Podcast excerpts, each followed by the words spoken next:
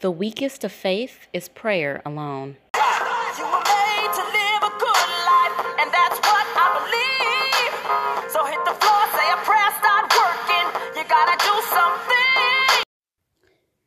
Before we get started, I want you guys to go register now for the free webinar training on this topic. Go to bit.ly slash creative financing webinar to register now. That's bit.ly slash creative financing webinar.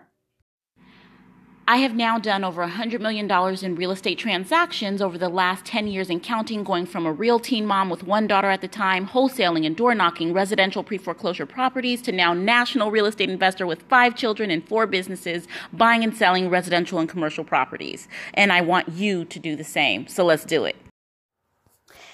Hey, you guys, welcome back to your episode of the Realty Talks with Tiye podcast show. I am your host, Tiye, and I wanted to tell you guys I am super excited for this week. There's so many great things happening, there's so many parts moving and shaking, and I just love when new things happen, get created, and I get to exercise my creativity to get stuff done. So, today I want to talk to you guys about really business building principles and foundation so that I can really help you guys to not only see it from the kind of real estate perspective, but just these things help when you're trying to build a business from ground up, like grassroots business building essentially um, when you're first getting started either in real estate or specifically in any business it can apply. And i want to drop you guys a resource a reading and educational tool and resource that you can pick up and apply those principles as well okay? So again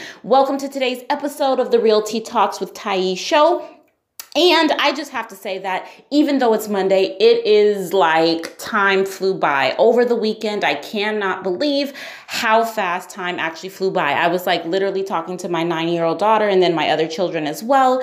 And I and she says, Mom, where did Saturday go? And I'm like, I actually have no idea. It went by way too fast. So with that being said, I want to get right into today, just real quick, um, some of these core things that I learned, and also that I want you guys to as well with those resources of business building foundational. So here we go.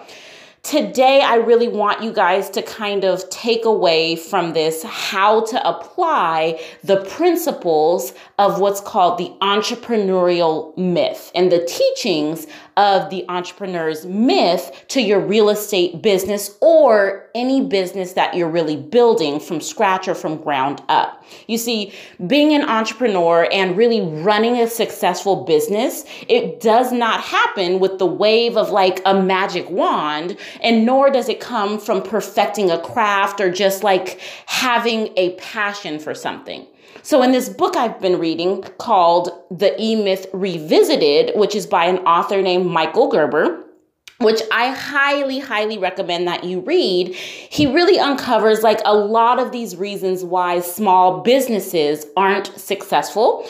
And then also with that, provides strategies for getting on the right path. Now, that's a book that myself, my business partners, we've read many, many years ago. And it really gave us a philosophy for how we were going to build our real estate business. And even to this day, I still reread it at least once a quarter. That means I read it four times a year. Why? Like, does, does that sound crazy or like what? But that's why I feel like it's one of the most important things that you can learn before you really do anything else. Because in that book, Michael really dis- defines like, the E myth is what he calls it, as the fatal assumption that an individual who just understands only the technical work of a business um, and how, you know, they can actually apply that knowledge to successfully running a business that does the technical work right? So that just means if you're a janitor, how to run and start a janitorial business because you only know really how to specialize in doing that technical work, the actual function of that job, right? So the definition is very similar to promoting your best performer in your company from like an intake position to a manager, for example, right? And just expecting that person to have guaranteed success. That would be crazy, even on your part, to expect and assume just because they're great and a perfect or best performer as an intake coordinator or as a janitor or as a you know security guard or as just an entry level let's say salesperson just because they're great at that position and performing very very highly does not mean you just elevate them to manager overnight and that they would make a good and successful manager in that position Okay, so this is really why it's so important to understand what this E Myth principle is because in our company, we also applied the principles from the E Myth and really focused on developing systems to make the business more efficient and more effective. Okay, and that's really why um, we're taking the principles in even this episode and the philosophy um, that we still apply to all of the different dynamics and aspects in our business, even in other niches to this day, whether it be health and wellness, whether it be supplements, whether it be beauty or skincare, whether it be fashion or babies. All of these types of principles really can apply to these different types of businesses, not just real estate. Okay, so in this episode, I just wanted to be able to share how we actually successfully combine the approach of what's considered in the book as being the technician at the bottom level, also the manager, which is the middle level, and also finally the entrepreneur, which is at the top or the apex, the highest level, is how he defines it, Michael, in this E Myth book to really build a, in my case, specific real estate investing business. So I am confident that if you apply these principles of the book along with the information that you learn within our Investor Answer You program, you will really go from working just in your business, like at the bottom kind of technical level, to working on your business at the top, the apex of your game, right? And really winning and taking your real estate business or any business that you own to the next and newest heights of success. Okay, so real quick, you guys, I just want to give you guys um, a very good piece of advice for starting a business in general. You see, a lot of people I see fail at business, honestly, simply because they never take the time to learn from their failures. They just run through them as if they almost didn't even happen. So there's a certain percentage of the population that when they start a business, as soon as they have a failure or maybe even two, they just give up and they're out. They jump, right? They jump ship. So you have to be dedicated. But the most important thing is that you really have to embrace failure. You will fail, like it happens, right? You will learn, however, from those failures if you want a future in business. Okay, so if you, let's say, for example, buy a property and you make mistakes on the property and it ends up taking a lot more time or it ends up costing you money in some way and you just don't move on to the next transaction, right? Then you go back and analyze hey, what did I do right here? Okay. But along with that, what did I do wrong in this transaction, in this, pur- in this purchase? Okay. And from those decisions, you really learn from those small failures so you can apply that information as you move forward so that you don't make them again. Okay. Like, I mean, you guys know the stories. There isn't a successful entrepreneur or even business owner, athlete, or celebrity that is out there that you can tell me of who hasn't learned and who hasn't gone through many different types of failures to really get to where they're at if you see them winning in their lane right? So you have to have perseverance and you really have to embrace the process of failing and learning, learning, learning, learning from that process. Okay? So the principles, again, going back to the E myth, is first you're to start as a technician before you can be a manager and before you can be a business owner because there's levels to all of this, right? And that's the natural progression that you should ascend to or aspire to or shoot for in any business, not just real estate. Okay. So, what you're going to do is you're going to do all of the systems that you create at least five times the right way and you're going to really start to understand how it works. You're going to be the technician in that role, right? When you're first starting out, you'll then grow into hiring other people then to to do the work eventually for you and to run that task and then eventually run that area of the business. So if you start at the bottom doing intake and you get super good at it, you build the systems and you work it and run it five times thoroughly so that you see the flaws and all, then you fire yourself from that position because you've created now a system and that system is running that position of intake so that you can hire and train anybody to plug them into the system that you've now perfected right? So creating systems really allows others to contribute to the day to day tasks and it frees your time up to really be a high level thinker and business owner and really do like what I like to call the bigger, broader strokes of the business. And in real estate, what that would look like is really focusing on finding deals, on getting deals, on raising money, on writing checks, on getting checks and cashing checks and checking direct deposits, right? So, you know, you really want to focus on how can I, in the best way, in the soonest way, let go of certain tasks, delegate those tasks, train the right people for those tasks that you bring into your business, and then develop others to do the work to your standards so that you can then be a true business owner. Okay.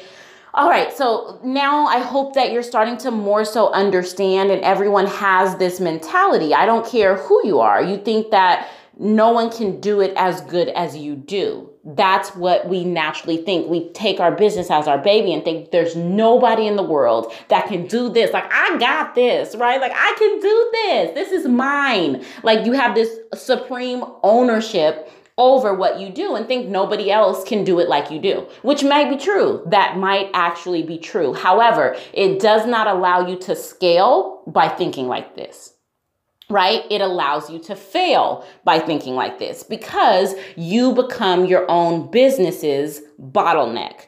And you don't want that because then your business becomes stagnant. Like I am telling you guys this by experience. Like that's not an arrogant statement, right? And it's something that you need to get rid of if you're really going to be a business owner, a true boss, right? So to be honest, like that's even more so a technician mindset, not a boss mindset.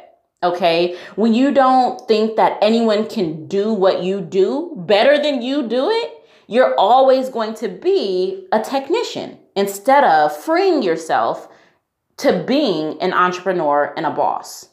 Okay. So, what I, you have to understand is that to be successful as a business owner, your job is really to create the platform, the checklist, the system so that someone with less experience or even less skill set at that time period can really come in and be set up for success on a successful platform that you created. And then over time, because that's the one thing they are going to focus on the most, is just really honing and mastering that system you created, then over time, after focusing on it for so much and so long, they will absolutely be a better executor and technician at that job, which is what you should want them to be. You should definitely have this professional development mindset with every person that you hire so that they can be better than you, so that you have one less thing to do, right? So, you can really go from here to here instead of just staying in this one here, this one space and, and being stuck and stagnant there instead of scaling up from there, which is where I see a lot of failures happening. So remember, this whole E myth or entrepreneurial myth principle is you start here, you do that job until you can fire yourself and really move move from there um, and doing that job and creating a system out of what you do so that you don't have to do that thing anymore. That's the goal. So let me just tell you guys even like a quick story about being a technician in my own business. And trust me, like I have so many of them, right? But when we first started, just like most of you, my husband and I started in a very similar, but not exactly the same way. He actually got started in his career um, before I did, and even though I started 10 years ago, he started like 15 years ago. So his his his walk was a little bit different, but our roads eventually crossed, which is how we met in real estate, which was amazing, right? But when we started to merge our, our, our, our, kind of workflows in our companies, eh, we worked right out of where we lived first, right? There was like very little air conditioning. My bedroom or our bedroom was doubled up on as our office space. So we actually uh, um, uh, tore down one of the walls um, in the upstairs because it was it was a double story. So on the second story, we actually broke out one of the walls. We made it a complete loft space upstairs, but we shouldn't have done that because it at least provided a barrier between our bedroom and our office. Instead, we just kind of created this merge for both of them to serve the purpose of being both. But it was huge. It was huge. We did everything in the business to get it going from that space and to really scale from that space as well. Now, we did have an office, but we rarely went there, right? It, we allowed the space to be used by our employees, by our affiliates, by our partners who really needed a central place to meet so that we can really get busy and get working right from home. And one of the areas that was my responsibility from the beginning was doing the accounting, like figuring out invoices, paying the utilities, the mortgages, pr- paying our uh, private money lenders. And so another one of my responsibilities was also overseeing kind of the whole financial landscape. Now, that was not my only responsibility, but it was more so the bookkeeper because my husband also was really overseeing that financial landscape since that was his background. He was in loans and processing loans and doing that sort of thing, which I never got my hands into because it just wasn't my lane. I learned that because mental math is just not one of my strong skill sets. Okay. I will be the first to admit that. okay. So, in addition to doing all of those things, um, I also had the responsibility of a, like a lot of clerical and administrative responsibilities of phones and of just overall team management and the daily operations. I was the director of operations, so I was managing the day in and day out responsibilities in addition to the overall management of the financial landscape of the company and making sure things got done and things got paid. But I can also remember um, like this super impactful moment when I realized the capacity in which I could only do so many things, right? And when you're first starting out, like we did, we bought a couple of rentals through Subject To, um, was a lot of how we acquired a lot of those early rentals. And we learned that wasn't exactly the best thing to do to start. Like that wasn't how we bought our first property, but it was through creative financing strategies, right? But we still spent money up front that later on, as we started to get more experience, we learned that we didn't have to, to do it that way. We didn't have to actually spend probably any money um, going into it, but the structure was what we had a problem with the structure of those deals, not the strategy behind the deals, right? Because there's a difference. But soon we did realize like that wasn't even the best thing that we should have exactly done to start with, is just like being so eager to acquire properties for the purpose of creating this passive income and building our rental portfolio, right? So if we had to do it over again, we probably would have. I probably would have as well, just even in my independence um, start uh, as well before we had the merge. But like, we eventually did um, go down that path of like acquiring couple rentals and we learned very early on a lot more about the rehab side of the business. So then when we had the rentals we had the rehabs going so we pretty much had a good amount of mail right? Uh, quite naturally, with all of these properties and these transactions and all of these things going on. We had mortgages coming in, we had utility bills coming in, we had gas, and we would buy these two family uh, rehabs or three family rentals. So these houses were all over town. They were in other states. They were not in our local market, at least starting out. Our my very first one was in Nevada, right? Henderson, Nevada. But my husband's was in his local market which was in which was in Oakland, California at the time. But during the day, he would really be kind of like our rehab guy, the project manager, so to speak. He'd be meeting with contractors, um, he'd be writing a couple scopes of works a day, he'd be driving around to houses, and then at night, when he got back to the office, aka our bedroom, that's when he would start um, providing me with all of the copies of paperwork of just this pile and stacks of paperwork that he would pick up as mail from the properties. And then what he, I would do is I would go into my mode of entering into the accounting, um, like all of the utility bills, the mortgage payments, the private money lender payments. That was my system, right? I'd be exhausted doing all of that. After doing all of the day-to-day maintenance and then having to at the nighttime collect all of this paperwork and finally uh, you know try and figure out how am i going to deal with these piles and piles of paperwork. This is getting crazy so he'd do the rehabbing and project management and property visits all during the day, in addition to me door knocking and doing direct mail campaigns and managing a team and answering phones and doing all of that type of thing. And then at night, doing the accounting during our nighttime hours. And pretty soon, when we got more projects, we got more bills, right? So accounting ended up running uh, like rolling over into Saturday mornings because I would be so tired, I would fall asleep. And then Saturday, not just the morning, but Saturday all day, like it would completely consume basically all of the little free time that I had,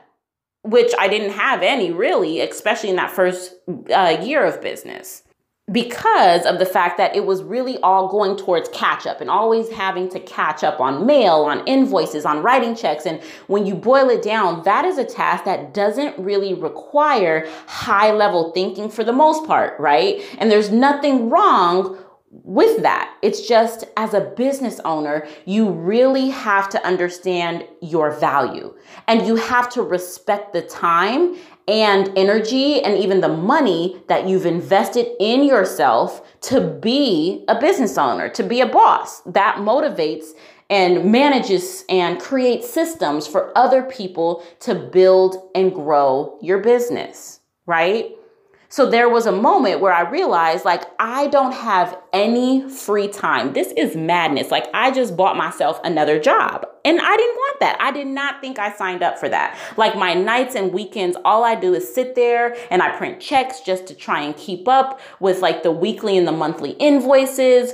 That's when I created the accounting system that you know today, and my husband perfected it to become what is inclusive now in our Investor Answer You program, and really on how to close out a property, on the filing system that my team um, was perfecting and using and helping me to create at that time so that we I really could outsource more of that activity and I'll tell you about that. That is critical. That's crucial. Okay? So you'll have your own story about this. I'm sure if you haven't already. Like it's not easy at all. But that's the important thing for you to learn. Like right now, you're doing something that you probably don't want to do in your business, and you think that no one else can do it better than you. Or you've got like an excuse that, for example, accounting. I don't trust anyone to be in my accounting. Like, y'all know people hold their pocketbooks, their truth to their chest, right? But the reality is that hiring and having someone else to do that type of stuff for you, like you can have give them limited access to accounting for any new user. They don't have to be able to see your checking book balance, right? They don't have to have access to pull reports like your profit and loss or your balance sheets. So, whatever excuse you're going to throw at me, like why you can't outsource the one job that's taking up so much of your time, especially your free time, it's just an excuse. Like, believe me, I'm not saying that out of ego. I'm saying that because I have been there. And I don't want you guys to keep making that same mistake if you are. So, trust me, like, you just have to believe that I want to inspire and encourage you guys to like the sooner you create a system and then hand it off. And here's the thing when you hand it off, it's okay that someone's not to be perfect. Like, you can't expect perfection. You weren't perfect. I wasn't perfect, right? But allow them that space and the growth to get it perfect. And eventually, they will be better than you. And don't hate on that. Don't be mad at that. Don't even shy that away from something that you want to have manifested. So, create your systems, create a successful platform for other people to be successful, do the job, and then hand it off, and then do something else so you can really build and grow your business. And more importantly, you can spend your time where you want, whether that's in your business or outside of your business and you still leave time to have you time because you still matter. Now, once you do that, you elevate and you level up to the next level. Now you're no longer at that technician level, right? Like you you move up, moving on up to the good times. Like that's what I think of when um when um they're laughing at me. So I am literally thinking of that at every juncture in my business, at every point. Like, what is my next level? Where am I going from here? What's next best to come for me? Right? So from a technician, that's becoming a manager and really filling the manager role. So, like being a manager has certainly been and definitely continues being a challenge, but also this whole learning process. You see, like, there are two main variables in management that I continue to develop and even master, even to this day, right? Number one, that's leadership and people skills, right? And number two is systems and process orientated skills. Okay, like you have to truly embrace that E Myth principle as your results will largely depend on these systems that you put in place and the ability to lead and execute, to just do it, but do it with a strategy and a system behind you because that's what I've learned. I've learned over the last 10 years and, and probably even longer in business and really continuing to master this day in and day out, right? Is that to start getting the results that you want as a manager, you really have to follow some guiding principles that precede you. Number one, you want to be clear on the outcome and why are you after it? Why do you want it? Why is it important that you have that end goal? And what is your end goal? Okay. And number two, to communicate your outcome super clear and paint the picture of success for yourself as you envision it, as you see it, so that it can become real for you. And number three, you really want to allow or like force yourself if you have to to step out of that technician role so that others can really help you find the way to get the outcome that you are ultimately after. Now, I know this is no rule, right? But an overriding principle for all of these points is you have to be relentless. Okay, you have to be a go-getter. You have to have hustle. You have to have a great, exceptional work work ethic, right? So go after the solution. If one solution doesn't work, try something different. Don't give up. Don't make excuses, but get it done somehow, some way, right? And along that way, you also want to be getting input from your team and come up with a solution to problems as they arise that ultimately allows you to move to that next step. Okay? You have to assume that in your role of becoming or being even an entrepreneur, a business owner, and a, a boss, right? Is that you are a problem solver at the core of your business existence. That's your job, right? So that's really one of the things I really want you guys to get, like, if nothing else, or one of the main things in addition to other things that we've talked about so far with you is that I want you to get really what it takes to develop an entrepreneurial mindset. You see, to me, okay, if you ask me, okay, an entrepreneur, like, what is an entrepreneur? What does that even mean? Okay. An entrepreneur to me is someone who is always thinking of, thinking about how to use their time effectively. And if you look at the triangle of success from that E Myth principle, you move from technician working in the business to working more efficiently as a manager, managing a technician that's beneath you in role, in that role, to eventually moving to an entrepreneur who is just working with the manager who then manages the technicians. Like it's all making sense. It's all got a flow. It all has a rhyme and reason. So to me, it's all about time allocating, time allocation every single day. It's about doing something once or twice, or maybe even three times yourself in the business, and then really figuring out how to replace yourself so you don't have to do that thing again. That's how entrepreneurs think. That's how bosses really think. They don't get stuck doing the same work day after day after day. No, that's just insanity. What they do is they create a system they integrate technology and leverage it, and they create a process to replace themselves so they can move themselves up the ladder. And that's what having an entrepreneurial mindset is really all about leveling up, moving the needle, pushing the needle past where you're at to get closer to where you actually want to be.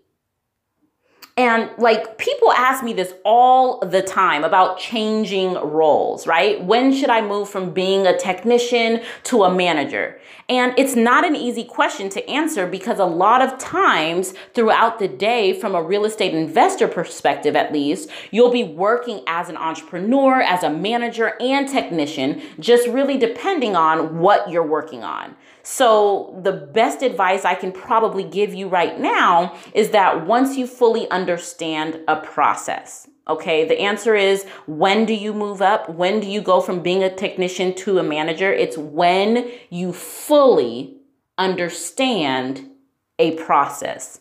So let me give you an example. Let's say you're doing a direct mail campaign, right? If you're in real estate or any business, and you find a list and then you create the direct mail piece. Then you go through the direct mail merging process, which is you know, silently a nightmare. It can be. And then you do everything yourself in house. When's the appropriate time to move on from doing those tasks and doing those mailings yourself?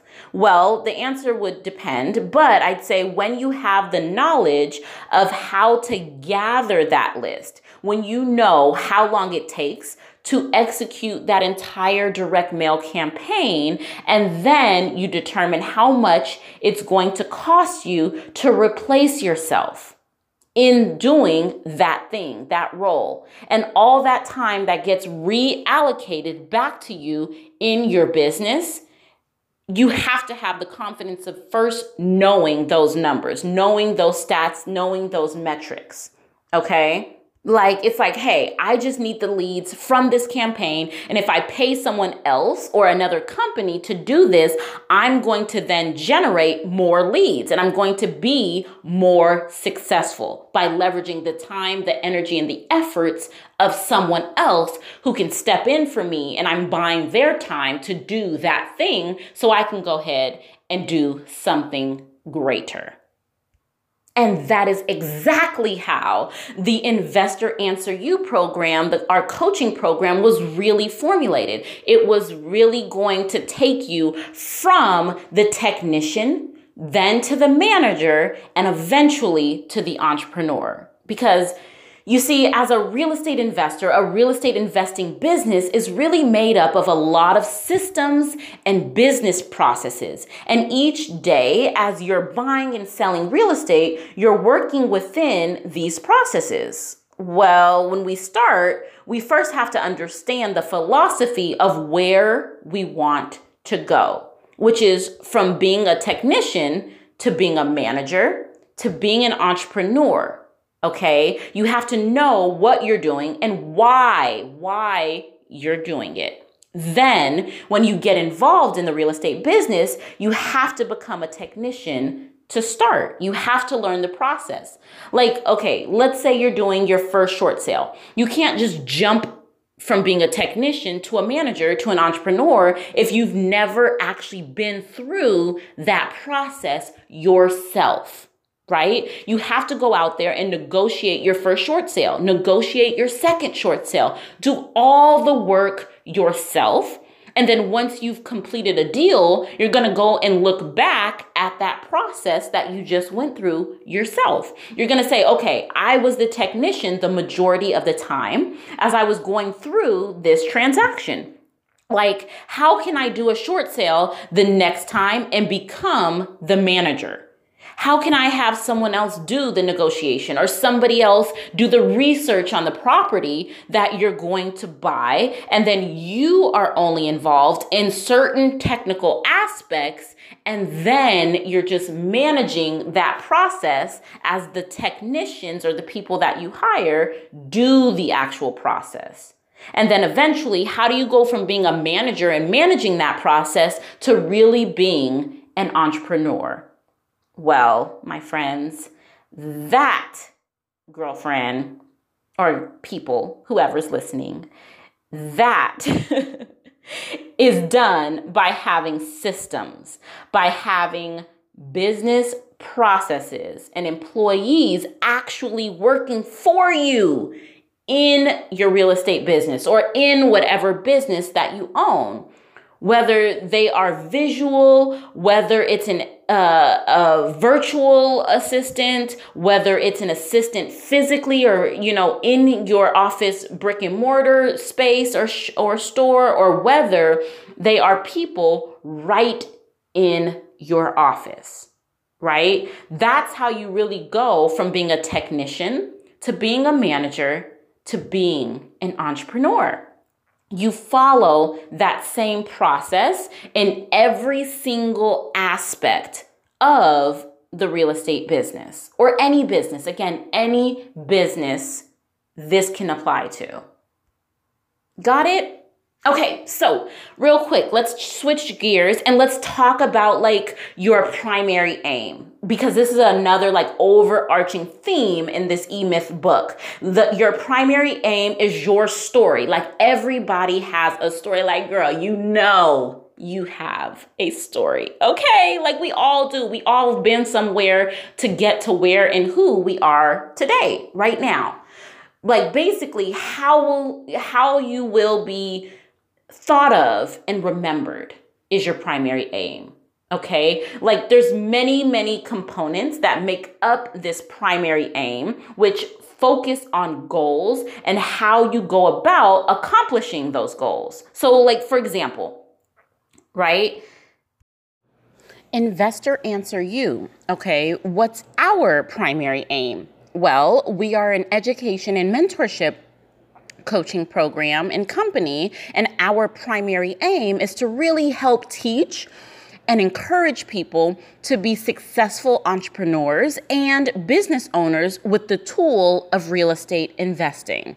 Okay, so I hope that brings home and drives home really that point on your primary aim and why it's so important that you actually have an answer for that and know it. Okay, now for this next point, I want you guys to actually do an exercise for me, and you've got to trust me. You're like, Tiye, who are you? Like, you're just this super fast talking, high energy woman with five children, and I don't know how you do it type of person. Who are you, and why should I trust you? Well, just bear with me, okay? I'm not gonna be able to do very much over you just listening to this, okay? So, Trust me for all but 60 seconds and close your eyes. Okay? Are they closed? Come on, come on. You guys have to participate. Just trust me real quick on this, okay? Now, I'm to assume your eyes are closed. And I want you to think about your own primary aim. What does that look like for you? Okay? Right now, I really hope that you have a huge smile on your face and you feel excited and you are at peace because you are focused on your primary aim, on what matters most to you, on why you're going so hard and doing so much and probably working like a crazy person in a good way to get things moving and get things done. Now, keep your eyes closed for just a little bit longer. And I want you to focus this time on one big picture item, goal, or task that your business needs to accomplish for you to really achieve your primary aim or your end goal. You got that? Okay, so once you have that one biggest thing that your business needs to accomplish or focus on, open your eyes, get a sheet of paper or a notepad or something, even a post it will be fine, a napkin, okay, that works too, and write it down under the following statement that I'm gonna give you, okay? So here's that statement. In order to achieve my primary aim or goal, if you like that word better, in order to achieve my primary aim or my primary goal, my business must blank.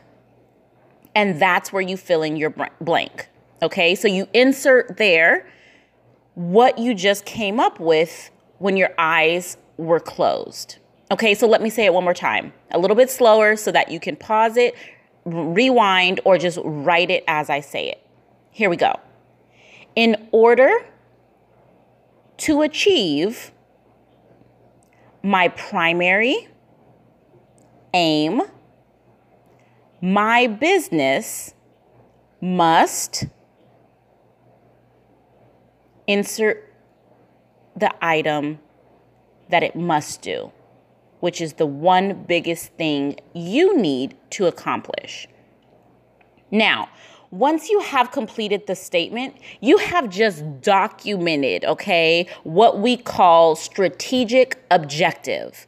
So now it's on you. You now have a tool for measuring your own progress and you have a platform for really developing standards that will shape your experiences and produce great results so that you can use it as even an accountability tool for yourself. You can post it on the wall like what I do and my husband, me and him do, is we have this huge board on the wall and we put the money making machine scoreboard.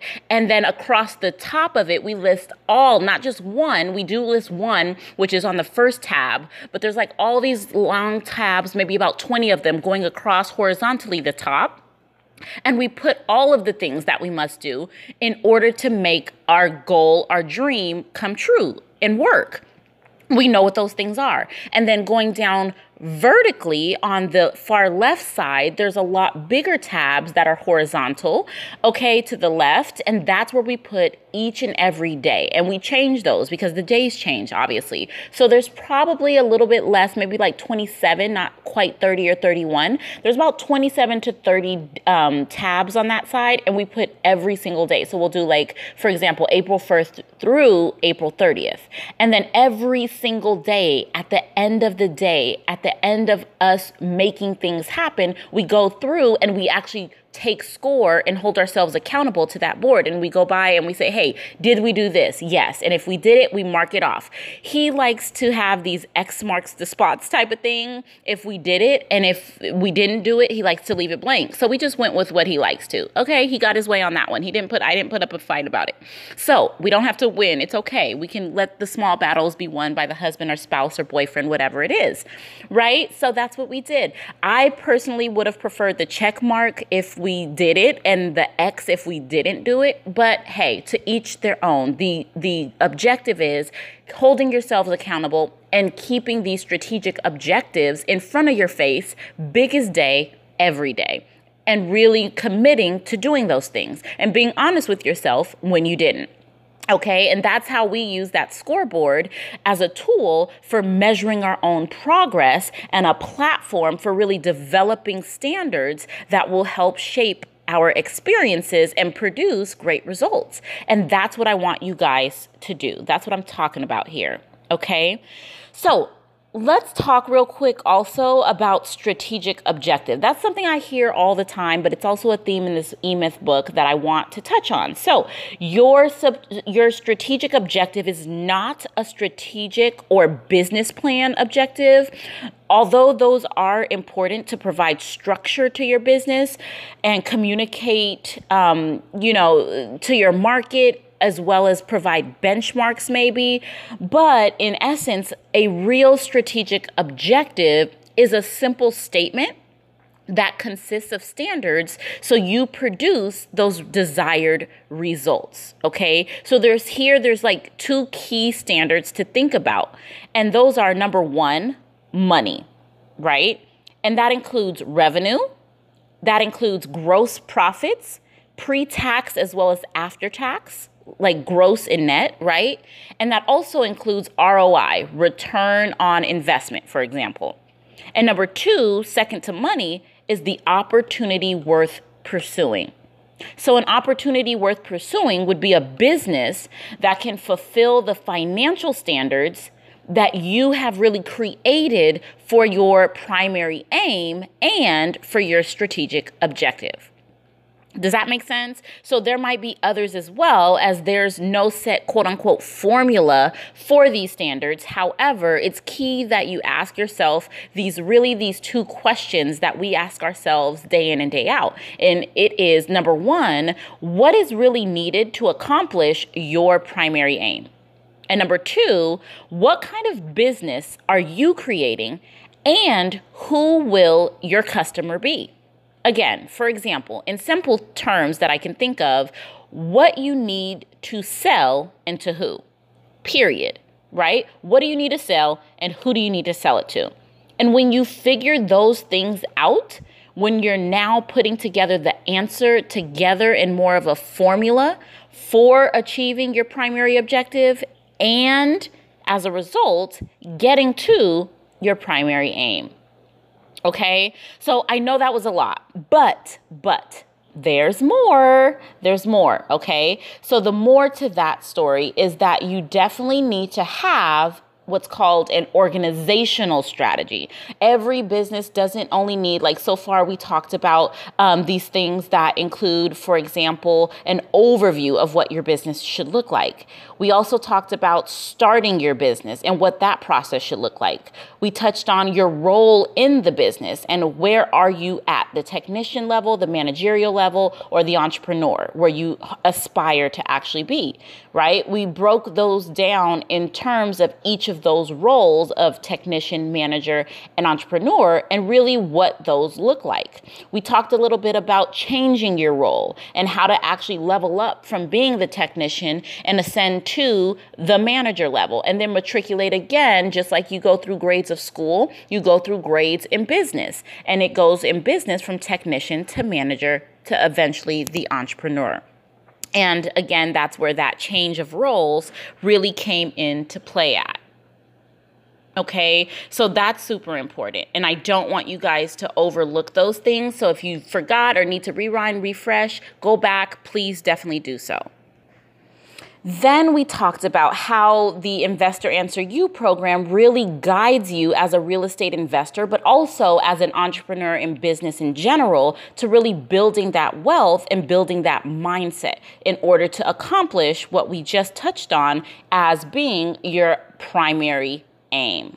Okay. And then we just covered strategic objective. Now we're talking about your organizational strategy because all of these are different components, like different pieces of a puzzle that fit together and mesh and mold to be able to create that beautiful picture, that beautiful outcome to get you to where you're trying to use real estate or your business you started as a vehicle to push you closer to achieving. Okay. So when we talk about organizational strategy, it's super important, excuse me. okay, so having an organizational strategy is very, very important because it does eliminate a lot of this confusion and it creates accountability for you and your business partners as well as your employees or affiliates. And it really just separates you from like, um, those roles, right? The roles that you need to have within your business. It creates that boundary, that structure, the infrastructure, if you will because without a strategy you're going to fall into like this common trap of doing it all. And we all know how that will end. It'll end in burnout fatigue tiredness stress anxiety just upset right? All of those things happen when we assume the responsibility in our business of having to do it all to be that person right? And one of the things that like my husband and I, as well as our team, that we did very, very early on because we were business partners, my husband and I, is that we divided the business up into different sections right? And then we each managed that individual section of the business and we didn't step on each other's toes. Like we had to learn how to work together because in this business, it was the first business where we actually were partners, where we actually did the business together. And we had to learn that. We had to learn how to sidestep. We had to learn how to dance essentially, how to mesh, how to work together and cohesively. And that is important because a lot of Investor Answer You students actually have have business partners or they have spouses or fiancés or boyfriends or even just best friends that they want to do the business with right? They have these people that work with them in their business in some capacity. And you really have to give somebody autonomy, right? Individual kind of control to make decisions and to be held accountable for those decisions. And you cannot micromanage each other. It creates tension, friction, and just irritability, right? And if your business partner is your spouse or your significant other, right? However that happens, then your business is personal and your personal life is your business. It they kind of weave. And so you guys have to get in the groove essentially of how to make those things mesh seamlessly so that it can survive and thrive and and you're not stepping on each other's toes is where it starts. Because that happens a lot. From a coaching perspective like you'll have a husband and wife for example and one of the two plays a dominant role in the business right? And the other person develops while the other person stays the same.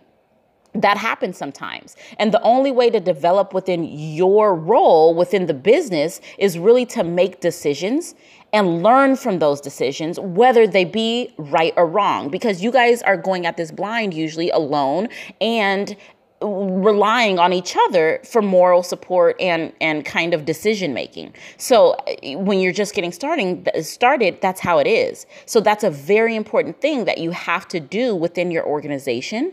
Okay? So like now if you are working by yourself, it is very different to have a strategy of where you want to go and what jobs you want to replace yourself in first. Because the biggest single thing you want to do is really level up. You're always thinking with foresight ahead and into the future.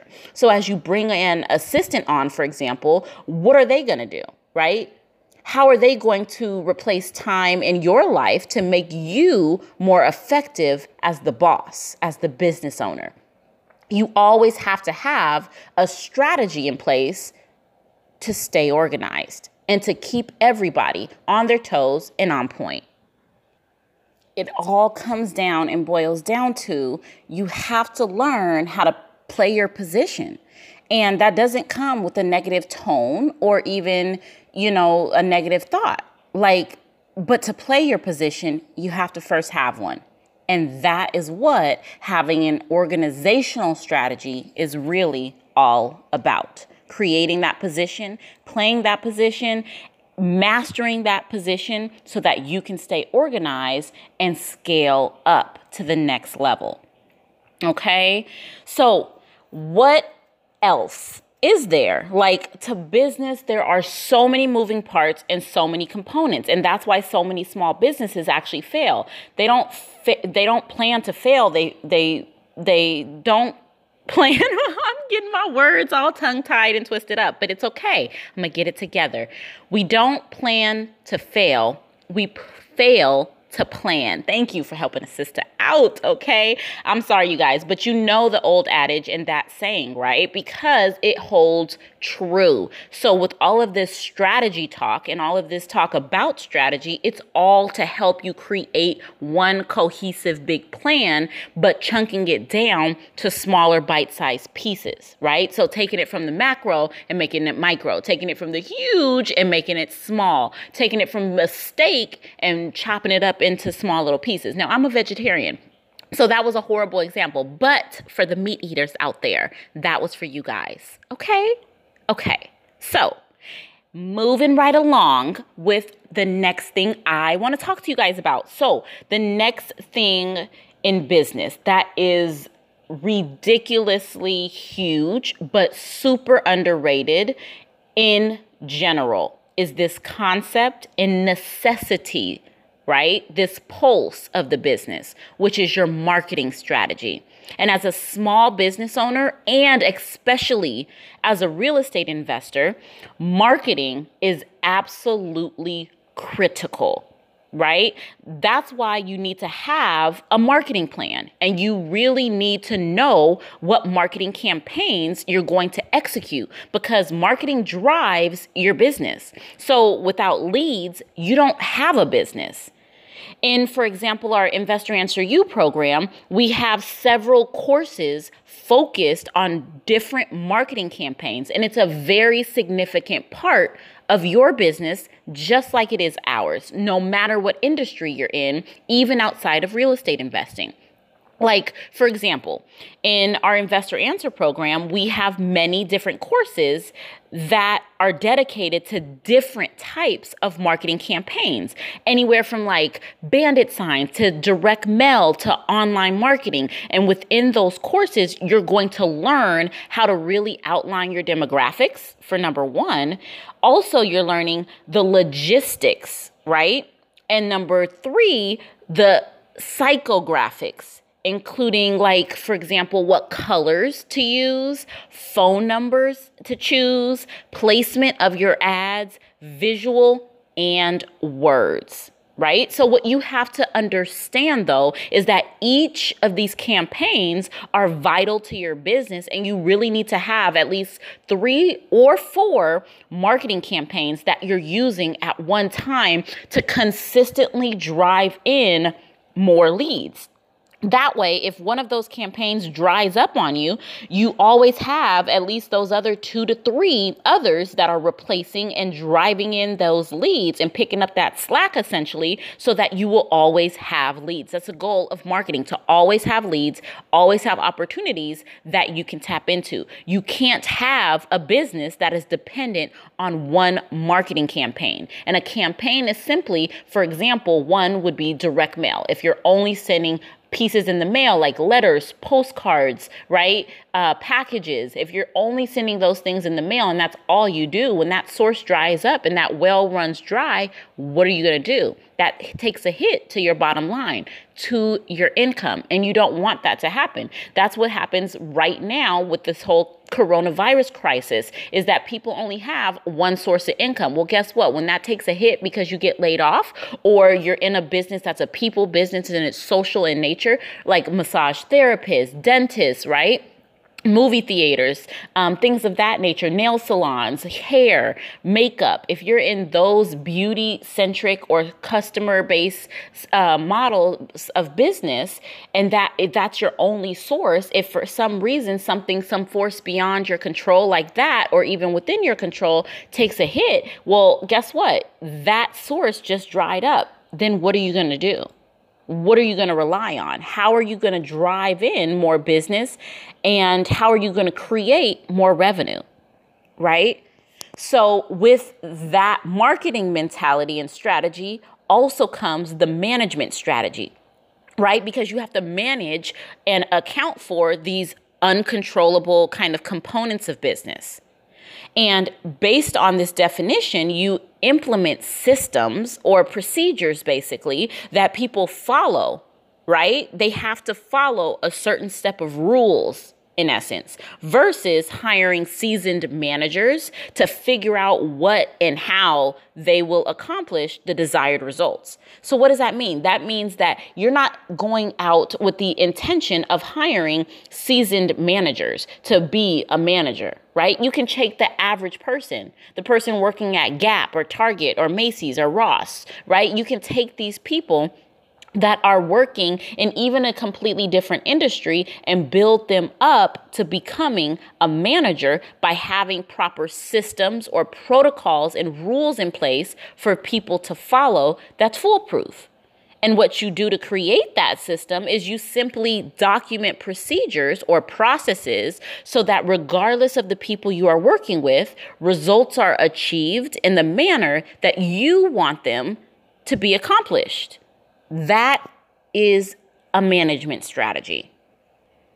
So I am sure you guys are like, okay, so in order to manage, I have to have people to manage. Like, I can't just manage myself. Well, yes, that's where you're wrong. First, you do. You have to manage your mindset, you have to manage your own affairs, you have to manage your life so that it does make room for your goals and pursuing those goals. It's all part of management. But in the respect of business, it is a people business that you're usually in. So you have to have, what does that mean? A people strategy. Like it does not stop, right? So with your people strategy, your work is a reflection of you, just like our work is a reflection of us, all of us, as individuals. And as the boss, you really set that tone. Okay, so not only through your words and your systems, but more importantly, through your actions, what you do, and even what you don't do. Do you show up on time? Do you come late? Do you have a bunch of excuses? Do you just get things done? Do you make time or do you make excuses, right? When you own a business and you have a team of employees, everyone is watching how you act and looking for consistency between what you say and what you actually do. So Gerber, Michael Gerber in this book E Myth, he refers to this actually as the rules of the game. And there are several components that you can read on this topic alone because it is so huge. It's vast. It's so much to learn and ingest, but it's absolutely necessary if there's that much information, right? So the key is to set and communicate the rules from day one when you bring new team members on, when you bring them into your business. On day one, they need to know. Set the tone, set the bar, set the standard, and the expectation right then and there. Like, most importantly, you have to play by those rules. You can't just give them or dictate them, right? Or outsource them. You have to play by the same rules that you expect your employees to play by. If you say, hey, we have a weekly meeting and it starts at 8 a.m. on the dot, sharp on Monday morning, and you don't show up until 8.05 or 8.10, then your actions have gone against the rules you've uh, that you've basically stood to set and you've weakened really is what you're doing you're weakening what we call the context of the environment that you're actually trying to create and now you're basically disengaged from the rules of your company. And it's going to be a lot more harder for your team to believe in everything that you're doing because your movement and how you're moving is questionable like you don't want to create shoot yourself in the foot. You don't want to create objection. You don't want to create resistance to your authority. But if you don't play by the rules that you're set and giving then you can't expect that your your employees and your people are going to follow that same system that you're trying to set up to create order and ultimately success now, bringing this full circle back to the E Myth principle that I started talking about is really that system strategy. And based on the E Myth principle, there are three types of systems. And those are number one, a hard system, number two, a soft system, and number three is called an information system right? And you can read more about those inside of the books. But the key about implementing systems that I do know is that it gets everyone doing the job according to your standards. It, it basically makes it easier for you to be an entrepreneur. And one of my favorite E Myth concepts is really applying technology as you advance in building your business. Now, this happens at different stages of your business with different tools, but one example is the cloud or the online based data management systems that are available. It really gives you the ability to understand your business so that you can focus more on the time, uh, most of your time on things that work and eliminate things that just don't work. For example, certain marketing campaigns, if they don't work and you don't get the results, you can completely eliminate them from your business. And therefore, you're saving more time for yourself. And it also gives you the freedom, basically, to work from anywhere and work on your own terms. You see, for me, this entrepreneurial freedom is one of the benefits of starting a business and what really drove me to start my first business, which was in medical clothing and apparel. It was creating custom scrubs because I was going to school pre med to be a doctor right? So even all of this stuff is still applicable no matter the niche that you're in, right? And it was that entrepreneurial freedom that really drove me to start that business. It was like that aha moment of I can do this because of all of these things that allow me to feel free and in control of my time, my destiny, my money, my income, my children, my family, my security essentially everything that is vitally important for you to secure not only yourself, but your family, your legacy, and your future. So you really gain more control over your entire lifestyle, and it shapes how your business looks, how it feels, how it operates in relation to your life goals. Okay, does that make sense? You guys let me know, drop a comment, let me know, leave me a message, tell me yes, that made sense. No, I you lost me, right? It's okay. You can be rigorous honesty. That's a term that I've been hearing lately. I know they use it in these like rehab places, which is fine, but uh, in the context of what I'm saying, I just mean brutally honest, okay? So this whole thing about the e-myth is it's really just like a way of thinking and not a how-to manual. This is like why the e-myth concept is so powerful because it can truly be applied to any business. It is a success multiplier right? Because it allows you to work within a team context to really climb bigger mountains. And also like the e-myth is what truly lets you grow. If you're constantly working in a business you have very little time left for learning and growth and for really identifying and launching these new ideas or even crazy ideas that you come up with even in your sleep, in the shower, while you're singing, while you're out with your family or friends any of these other new ideas and opportunities you want to pursue, you can't. You're stunted by. Your growth is stunted because you have little time freedom left after working in your business instead of building and working on your business. It's really only with applying the principles such as the E Myth that you can truly grow as an entrepreneur, right? So, this is what my husband and I have really found that the business becomes truly enjoyable by setting the stage with all of these strategies that we've talked about so far today, because you can then focus on enjoying what you do and making connections with the people you work with and growing as an individual and as a business owner into a boss. So, one of the important things that you should really draw from this episode is what it takes to develop an entrepreneurial mindset. And to me, an entrepreneur is always a question like what is what does entrepreneurship mean to you? What is an entrepreneur? And to me an entrepreneur is someone who's always thinking about how to use their time effectively Okay, if you look at the triangle of success when it comes to the E Myth principle, you really move from being a technician at the bottom level, working in the business, to working more efficiently as a manager, managing a technician in that role, and then to leveling up and moving into that entrepreneur role who's just working with the manager who's now managing the technicians. Like it's all so simple. Why do we complicate these things, right? So to me, it's all about that time allocation and about doing something maybe once or twice, maybe even three times yourself, as yourself in the business.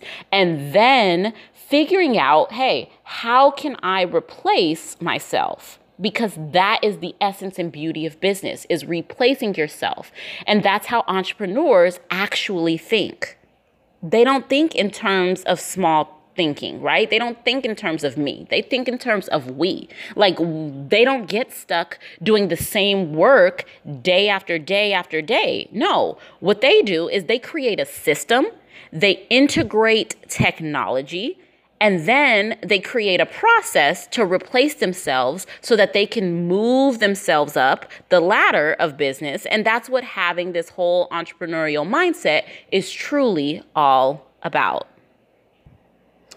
So that's really what I wanted to talk to you guys about is just this whole concept of business, right? That's what we do here. We are the Realty Talks with Tai E. We talk about realty, we talk about business, we talk about life, we talk about lifestyle, we talk about travel, we talk about how to mesh all of those things together primarily under the vehicle of using real estate investing to get us there.